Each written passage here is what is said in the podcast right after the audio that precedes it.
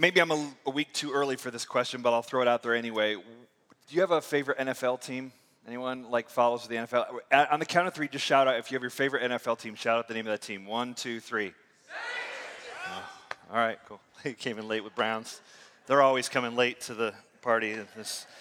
No, and I, actually, I have no room to talk on that because what I was going to tell you is um, I am tragically a, Tampa Bay Buccaneers fan, um, and, and and really, it's like an accident of birth. Um, like you know, it's sort of a geography thing. Like I was born and I and I mostly grew up uh, I was born in Michigan, but I grew up, which would be the Detroit Lions. That's not better. Uh, I grew up near near Tampa, and so growing up as a child of the '80s, we would see the the Buccaneers with the creamsicle uniforms and everything, and it was like, oh, this is our, our local team. And so, like, I, I came by honestly. Also, the Tampa Bay Buccaneers as an organization were started the year I was born. So really, we were born the same year, which kind of I think cosmically sort of ties us together. You know, it's sort of like that like Chinese zodiac, like year of the dragon kind of thing. Like this is the year of the Buccaneers, the year I was born. So so there is that.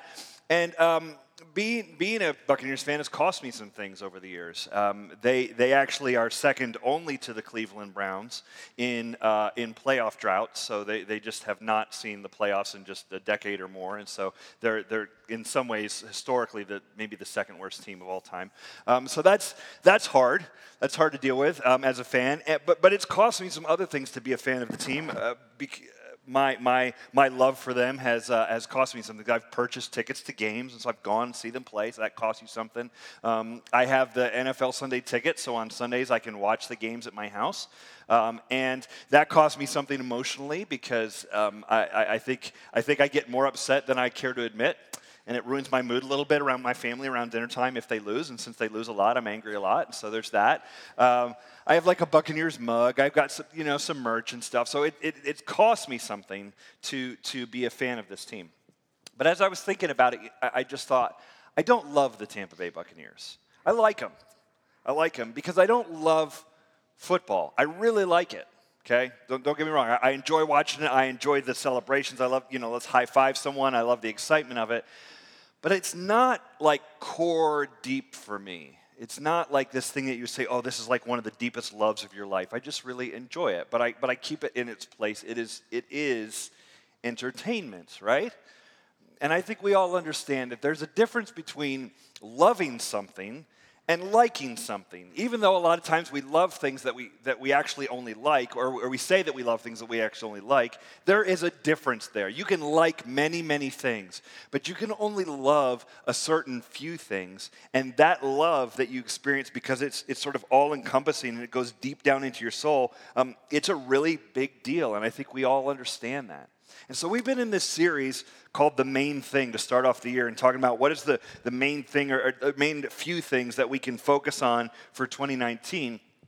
And, and really, we're looking at what Jesus said was the main thing because he's the creator of us.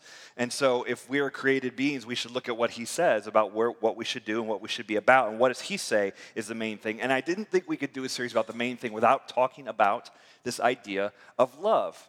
Because even the rest of our culture outside of the church knows love is so central, right? The Beatles sing, All you need is love, and love is all you need, right? Love makes the world go round. God is love. Like all the things we say about love, I think we all recognize it's really, really important. Even if you are the most staunch, like, materialist, where you believe that the only things that are real in life are, are sort of physical things and chemicals and atoms, still you get misty eyed and, and, and mystical about love, right?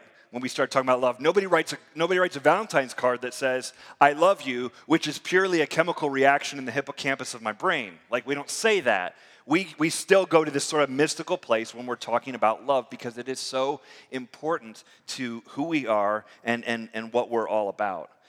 And so I want us to talk about it because Jesus brings the concept of love front and center um, in the ancient world and, and, and, and really makes a big thing out of it. And what he says, I think, can be pretty instructive for us. And when Jesus brings it up, it's actually in response to a, a question. Uh, it, looks like a, it looks like a technical legal question, and Jesus answers the technical legal question with some thoughts about love. And so I want to read it to you. It's from Matthew chapter 22 uh, and we'll, we'll put it up on the screen, starting with verse 34. But when the Pharisees heard that he had silenced the Sadducees, they gathered together. And one of them, a lawyer, asked him a question to test him Teacher, which is the greatest commandment in the law? Let me give you a little context here. The Pharisees and Sadducees are, are sort of religious ruling groups in Israel at that time. And so they're constantly challenging Jesus. They, they have slight different takes on the law and different belief systems a little bit, but they're constantly challenging Jesus and say, What do you think about this? What do you think about this? Like they would do with any rabbi or teacher in the ancient world. You always challenge their stuff. And so they came together and, and they realized that Jesus had like had a mic drop earlier on, on the Sadducees. So the Pharisees were like, man, did you hear what he did to the Sadducees? That was incredible. Like, well, let's, let's ask him a question. And it says, one of them, a lawyer, asked him a question. When we think lawyer, we think courtroom, trial, civic law. This is religious law. So it's more like a legal scholar a religious scholar expert than what we think of as like a trial lawyer kind of thing. So, this religious expert uh, comes and asks Jesus this question Teacher, what is the great commandment in the law? Now, the law the, in the Old Testament, there's 612 laws and then many other laws they made about the laws. So you have all of this body of, of, of teaching for the people, all of these laws do this, don't do this, thou shalt not, thou shalt, you know, that kind of thing. And so everyone in the ancient world is living around, or in the Jewish world anyway, are living around those laws and trying to follow them. And there was differing schools of thought about which laws matter more than others. They would refer to them as a weighty law or, or sort of a lighter law. So which of the laws are, are most weighty? Which of the laws, like, you need to get these couple right and the rest of them are okay, and if you kind of fudge on that one a little bit, it's okay, but like, what are the, like the main thing laws? What, is the, what are the important laws? And so they're actually coming to Jesus and basically saying, hey, what is the main thing out of all the laws that, that we have in hundreds and you know, maybe a thousand plus what is the main thing what is the heart of, of, of it all? And listen to what jesus says in his response. And he said to him you shall love the lord your god with all your heart and with all your soul and with all your mind. This is the great and first commandment and the second is like it. You shall love your neighbor as yourself. On these two commandments depend all the law and the prophets. So what is he saying? The main thing is love loving God and loving people. That's the heart. Everything else hangs on that. All the laws about sanitation and like um, uh, different, different ways to handle relatives and, and, and all of you know, how you handle transactions, just all of this stuff. At the end of the day, here's the heart of the thing love God. This is trying to help you learn to love God and love people. If you can just if you could be good at anything, be, be good at this. That is your main thing loving God and, and loving people. Now, that's, uh, that's in, intense. He impacts it a bit. He says, Love God with your heart and your soul and your mind and your strength. That's not liking God. That's not like, I'm kind of into him. That's like, no, you love with all of your being, your heart, soul, your mind, your strength. That's, that's an intense thing. That is not casual. So here's the question as you read it and as we think about it this is a question for you to ask yourself Do I love God with all my heart, soul, mind, and strength? Like if someone met me, they would go, man, man, that person really loves God. He's, he's all in. She's all in. I can just tell, like it just flows out of her. She loves God with all her heart, mind, soul, and strength. If someone met you, would they, would they say that? Or would they, would they not even know God's a thing for you? Would it not even appear as a, as a factor in your life in, in, in any way? So, how do you know? How do you know? Not, not, I can't judge for you. How do you know if you're all in with God, if you actually love Him, not just like Him? Well, I think there's some ways we can evaluate. Maybe, let me, I want to try to give you some handles on this, maybe some questions for you, not to ask each other, but a question that you can ask yourself um, to, to, to determine where am I at in this relationship with God? So, here's one question. Number one Is Jesus for you one of many, or your one and only? Is Jesus for you one of many or your one and only? Jesus, when he was walking around teaching, um, was very popular. And he did a lot of stuff, and, and people wanted to be around him, and they wanted to learn from him, and they wanted to receive miracles from him, and they wanted to be healed by him and fed by him, and all this stuff. And, and that that when, when you do that for people, that really draws a crowd. In fact, Luke, the gospel writer Luke, records this, this scenario in Luke 14. It says, Now great crowds accompanied him, and he turned and he said to them, Now let's let me stop there for a second. Great crowds are swarming around Jesus, and um, and he's going to, in just a second, we're going to read it. He's going to turn and say something to them. So imagine the masses who have been healed by him, who have heard his teaching and are inspired, who are walking around the Sea of Galilee on the shores. They're kind of crowding around him wherever he goes from all these towns. People are just flocking to him. And it's, and it's huge. And look, if you're trying to build a movement, that's a pretty good, that's a pretty good start, right? Like it's working.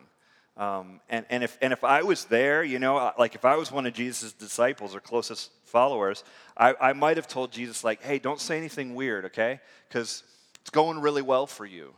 Um, people are loving you. Like this thing is gaining steam. I think we've really got something here.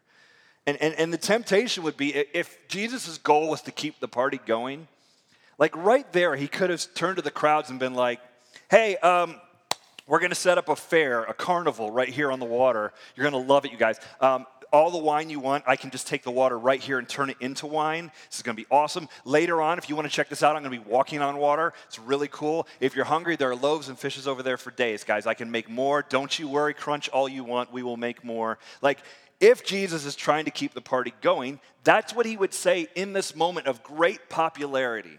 Like, man, let's, let's do this. But that's not what he says. What he says is far more difficult and awkward.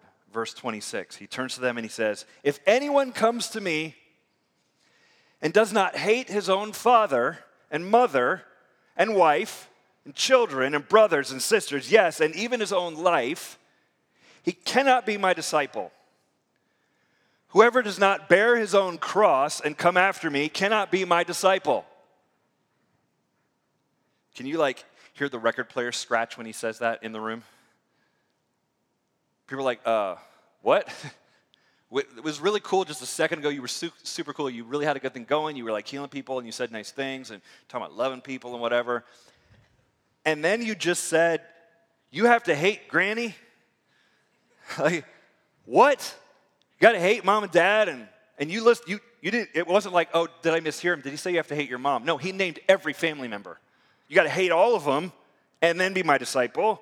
And bonus, he says, whoever does not bear his own cross. They know what that is. That's a Roman execution device. That's not metaphoric, right? It's not like, oh, ooh, bear our cross. Yes, we need to like symbolically. It was like, he's like, hey, if you're going to come after me, you're going to have to pick up a cross and die. Uh, right then, I'm like, okay, it got weird, and I'm out. I was with you, and then you started the hating the family thing, and then I'm like on a Roman torture device. Like, I'm not, I'm not in on that. If, if me following you means I have to hate Granny, it's not going to work because I kind of like her, and she's really sweet, and I don't know why anybody would do this. But, but it can't be that he means literally hate those people because it actually would contradict what we just read in Matthew 14 about how you need to, that, that, the, that all of the law and commandments hangs on you loving God and loving people. Hating your family doesn't exactly fit this idea of loving people because they're people too. The ESV that we're reading from translates it as hate, but the contemporary English translates that same word as love me more. And so it, it gets us into this idea that Jesus isn't saying literally hate people. He's saying there needs to be a great degree. You need to uh, be in love with me and in a loving relationship with me that by comparison you know it's, it's just a far it's, it's, it's, far and above the other relationships even the important relationships in your life. It's not that all of the relationships are competing for your affection. It's that jesus is is is the premium of all that. It's not like they're all in a race. He's the only one on the track. He is it. Um, and, and he wants to be in that place. And he's saying, hey, if you're going to follow after me, you need to love me. Um, and that lands really hard on American ears, I think. Lands hard on mine as, I, as I'm reading. I'm like, man, that's intense. And it probably landed pretty hard on theirs too. Like they love their mom and dad also. But he, he's challenging us to love him, not just like him. And he's challenging us to love him uh, in, in almost like this exclusive way and not just have him as one of many competing options of like, well, I kind of love this and I kind of love this and I'm, and I'm sort of spreading my affection uh, around. Um, yeah, you're going to love other people for sure, but that even that is supposed to flow out of this primary love relationship that you are in with him. So, how does that sit for you? Is Jesus ultimate for you, or is he something just further much further down the line. And how do you even answer that? How do you know if he's ultimate for you? Well, I think there's a couple ways you can think about it to access it. One is this um, How do you spend your money? How do you spend your money? Now, that seems like a weird thing to insert here in a talk about love, but the truth is, where you put your money is a great indicator of where your heart is. And so, if you, uh, if you spend all of your money on yourself, then what you mean is, I love me, right? Um, if you spend all of your money on yourself and, and, and like your family, you love yourself and you love taking care of them, and that's a good thing. There's nothing wrong with that, right? That you would take care of the people around you. Um, but do you give money away? Are you generous with what you've been given to charity, to causes that advance Christ's kingdom? Are you giving back to God a portion of what He has given to you? My experience with people who give to this church financially, and I've seen this in every church I've been around in my adult life, the people who give the most money, um, it's, not, it's not that they make the most money. It's, you, you would think, oh, uh, people make a ton of money, therefore they give a ton of money. Sometimes it actually works the opposite of that. I remember, I remember uh, ta- uh, years ago, um, many years ago, there was a, there was a guy who who makes just makes crazy money, owns this company. The company does like I don't know, 20 million a year or whatever. And he said to one of the pastors on on the staff of the church I was at at the time, he said, "Hey, I, you know, I know there's this idea of tithing, giving 10% of your money. He goes, I, I make way too much money to tithe. And I was like, wait a second, what? I don't, what does that mean? I know people who are like, I make too, too, little and I can't afford to give away 10% of my income. But so that it, it's not the case that people who give the most and who are most generous make the most money. The reality is, people who give the most and are the most generous are people who believe that giving is just a natural out, outflow of love of God. I love God, and, and therefore, for God to love the world that He gave, I'm going to give and be generous also, even when it hurts, especially when it hurts. I'm going to give intentionally and generously and, and sacrificially. So, one way to evaluate our love is to, is to just even look at our checkbook and say, like, where's money going for me? And how does the way I spend my money reflect my priorities in my life? Am I actually putting God first?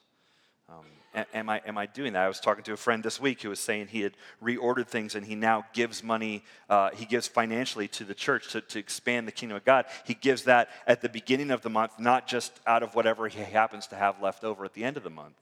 And I was like, that's smart. You're, you're, you're living with priority and saying these things matter first, and I'm going to put God first. So that's one question how do you spend money? But here's another question to evaluate your love. Let's take it out of the money realm for a second. Let's talk about pain. Um, where do you, uh, when you are hurt and when you're feeling pain, where do you go for comfort? Where do you go? Our culture is a complete dopamine fix, um, and it and it and it is designed to to make us the moment we feel a, a, a displeasure or, or frustration or whatever. There are things we can get that are quick hits to, to temporarily fix that. Now, long term, they actually hurt us, but in the short term, they, they can be comfort for us. I, you probably know the obvious ones ice cream is a good one, um, alcohol, pornography, video games. Um, maybe shopping, the, the, um, likes on Instagram, the little heart, you know, or whatever. Like, these are places that we go when we're hurting to make us feel better. And so when you're hurting, um, the place that you go to reveals something about, about your, your affection and your love and what you really value in life. Uh, author Kyle Idleman talks about it in his book, Not a Fan, and he gives us the scenario, which I thought was pretty good. He says, Imagine that a mother visits the school where her kindergarten son attends. The mother's felt a little bit threatened because her son loves his new teacher and talks about her constantly. It's a good teacher, right? During recess, she stands next to the teacher and discusses the child's progress. Her little boy is swinging from the monkey bars and he falls hard. He gets up crying and runs towards his mom and the teacher. Now, the little boy loves his teacher, but when he approaches them, to whom will he look for comfort?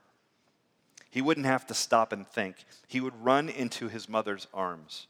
The pain he experienced creates an, created an honest moment where his true affection was revealed. When was the last time you were in a lot of pain? A, a job loss, a relationship burned down, a diagnosis came in, the test results came back, and you felt this, this thing, you know, like, like it's like right there, You know what that feels like? That like knot in your stomach of anxiety and, and pain? Where do you go to soothe that? Because that's real. We've all felt that. Where, where, do, where do you go? Because where you go to soothe that pain says a lot about what you're trusting in. In my best days, I go to the Lord. In my best days, if He awakens me in the middle of the night, I will read something good and I will pray and I will focus on Him. And, and in my worst moments, I think for me, I would go to video games. I would, I would say, like, if I'm getting really good at a video game, I've probably had a lot of pain going on because I'm just, th- th- this is a place I go for, for a dopamine hit. So, those are some ways to evaluate kind of where we're at in our love relationship with God. But here's another question I want to ask you Am I more focused on the outside than the inside?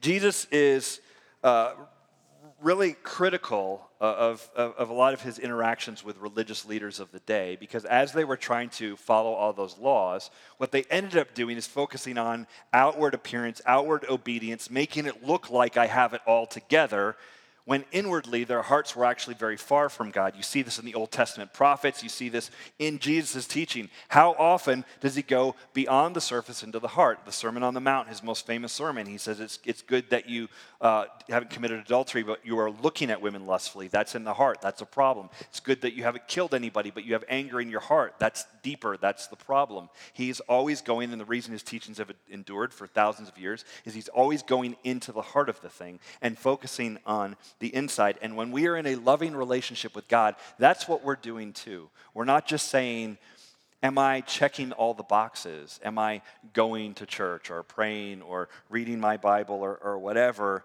Um, am I focused more on the outside than the inside? And we have to think about this and think about how do my internals and my externals actually line up. This is weird because our culture in, really encourages us to focus on the externals, right? Um, how we look, how we present ourselves. This is what drives a lot of social media. Um, what is the best angle with which you could take a selfie? It's over here, right? It's up and to the right, kind of. If that's your good side, I don't know. It's it's above, and kind of down. Like, pro tip. This is why they buy selfie sticks that can extend out over there. Um, I've, I've taken maybe two in my life, so I don't, I don't know, but I'm just saying uh, there's a reason for that because apparently you look your best from that angle. Um, down here, it's like up your nose, that's no good. Like, this is, the, you, this is bonus today, guys. If you want to start taking more selfies, this is the, the way. Um, and and the, the reason for that is because if you're going to take that picture, it'll, it presents you sort of in, a, in, a, in, a, in the best way. And our culture really um, goes for that. Let me present you in the best way. How do you stand? What position do you take? How, where's the camera placed? So I can put an image of myself out into the world that looks the best. And it encourages us to focus on the externals, how we appear, and not in, uh, on the in, in the internals. Um, and so we, we need to we need to examine what's really going on on the inside because that's really the stuff that's controlling us. Like when the chips are down, and we talk about this in, in my transformation class, when, when we're under stress, all of us go to a place where we want to look good, feel good, be right, or be in control. And those four behavior, those four things kind of drive a lot, a lot of what we do. And so, if we're really going to change, if we're really going to grow or transform or anything, we need to um, examine those things. And I would say, if you're really going to love the Lord, you need to examine what is going on in here. How do you, how do you really get at that stuff? How do you do it?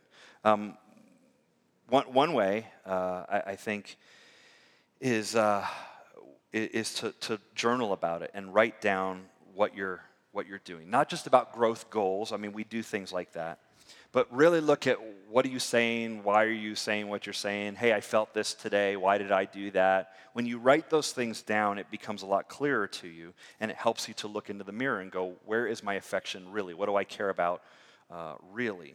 Because I, I see a lot of people who claim to care about following God, but, but their heart isn't always in it. And I know what that's like. I've, I've, had, I've had those, those seasons in my life as well. Um, and, and, it's difficult because sometimes following Jesus puts us at odds with popular culture. American culture teaches and sort of preaches this one way of things, or these are the things you should believe. And sometimes following Jesus is going to go against that. You're going to read the scripture, you're going to read his teachings, and you're going to go, I have to walk a different road than the culture around me. Um, and, and that's challenging. And for a lot of people, when, when what their faith teaches is out of odds or out of sorts with our popular culture, they choose to walk away from the faith. And they say, well, I'm just not going to believe that anymore. Because I think the truth is, we just kind of liked Jesus. We didn't really love him, he was not ultimate for us.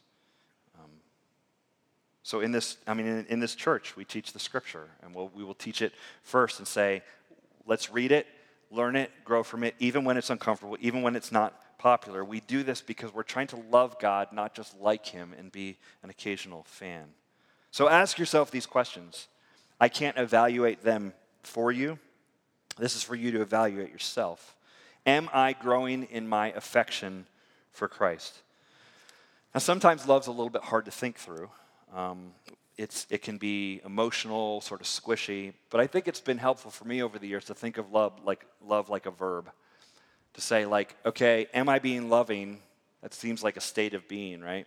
But really the question is, am I doing loving things? Am I taking loving action? Has love compelled me to do some things out of that love? Because love moves, it takes action. Um, so, ways to express love, actions that I take. Uh, for one, and, and that many people here take, one is to just mark out time each day to get quiet with God, to read, to pray, meditate, to focus in on Him. Um, when you talk about the love languages uh, between couples, a lot of times they'll talk about uh, one of the love languages is quality time. And so, where's that quality time with you and God where you just get quiet and pray and read and listen and, and focus in on what He's doing in, in your life? Uh, where is that time? Um, you, you got to carve it out. Our sons used to share a bedroom in our house. We have three sons, and to share a bedroom. And we made a move about a maybe two years ago at this point, to separate them out into their own rooms because we wanted to divide and conquer them. Um, no, but we made the move, and we had to kind of rearrange our whole house, like the way the rooms worked and what was flowing where or whatever. And we, and we, so we gave our kids their own rooms. And the, the biggest driver for that with me was um, I really love that moment at the end of the day when I can just go into their room and it's just me and, and one of them, and we can talk and we can pray, and they're not worried about their brother overhearing or whatever. And we can, sometimes we read some stuff like, I love that opportunity to just catch up and, and talk with no one else around. And that one on one time is valuable. And if it's valuable with my kids, it's also valuable as, as a child of my Heavenly Father. So, so one thing you could do is just mark out some time to, to, to make that connection, to, to make that quiet time with, with Christ. The, another thing you could do is serve other people. Matthew 25 talks about that when we serve, you know, the poor and the needy and the hurting and, and all these things that Jesus says, when we serve them, it is actually how we serve God. So, one thing you could do to say, hey, I love God, I don't just like Him, I love Him, I'm going to serve Him and get involved. We serve other people because we are loved inside and outside this church. You have a, a great opportunity within the church to serve other people, to jump in on a team that serves. A couple people signed up last week and were like, hey, I want to get involved and plugged in. Um, there are opportunities all over this church to serve. Uh, I was talking to someone this week who's a musician he's like oh i didn't know you needed someone in the band. I'm like well always like we're always looking like you know drummers and guitar players and, and people to work on the soundboard and, and all of the things that go on stage managers who set up here in the morning. Uh, there's, there's a ton of things just on a sunday morning going on that you could jump in and serve. Because a lot of people sit on the sidelines and they're like hey i'm cool i'll show up i'll, I'll clap i'll cheer but i'm not in on this. And i just want to challenge you with that that love shows action it moves. Um, right now maybe your only experience of Area 10 is this room. But there's so much more. We're starting small groups in a few weeks. Get in, get to know some people, meet throughout the week in someone's home. But it, there are other rooms, even right now, in Cartwheels and Coffee and at 2810 next to it. There are parents, er, there are not parents, but there are, are people teaching children about Jesus so that they can understand it at an age appropriate level. This is good work and it's valuable stuff that's happening, and we need more people on the team that will do that. That will take a group of elementary school kids and say, like, all right, let's talk about God. You're sitting there going, I don't know enough. We will train you, like we can we can help you, but can you get in there um, and love some kids and, and, and serve there. This is an expression of how you love God. The, there's uh, people working with teenagers, there's people in the nursery, um, there's just good stuff going on. You sign up um, on, your, on your Try 5 card, you could sign up there, um, and we'll get you connected and, and trained, and you can start putting love in action by serving other people. Spending, serving, spending time with God, giving of your talent, time, and treasure, putting love in action. This is what the people of God do. We don't just sit on the sidelines and cheer like fans, we actually get in the game and serve as, as team members. And I wanted you to hear all this today because I think Jesus often gets a soft sell in our culture. Jesus is like pitched like he's your buddy, like come hang out with him. He's going to be nice to you. He's going to love you. It's going to be great. And, and, and all of that is true, but I, I think the main thing is Jesus will upend your life.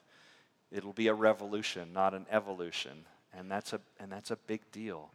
And we need to understand that, that a relationship with God is, is love not like. It's not like God's just one more piece of a successful middle class life. It's like, no, this is the heart. He is, he is the, the main thing. And so I want to invite you in to, to serve, to, to spend that time with Him quietly, um, to get to know others here in the community. And we can all kind of do this together and become um, not fans of God, but, but really fully devoted followers of God. Let's pray. Lord Jesus, I thank you that. Um, you challenge us into deeper levels that, uh, God, we are dealing with as a, as a church, as individuals here, we are dealing with deep problems. And um, you don't invite us into shallow solutions, you invite us into, into depth, and, and, and you speak into the hard stuff. Um, and so, God, I, I, thank you for that. And I pray that we will respond to that and we will move further in and more involved with you um, in a love relationship, not where we just step back and kind of like you from a distance. Um, whatever the next step is for us, whether it's serving, uh, marking out some time to get quiet before you, whether it's getting baptized here uh, and giving our lives to you, I pray we will take that next step. In, in Jesus' name we pray. Amen.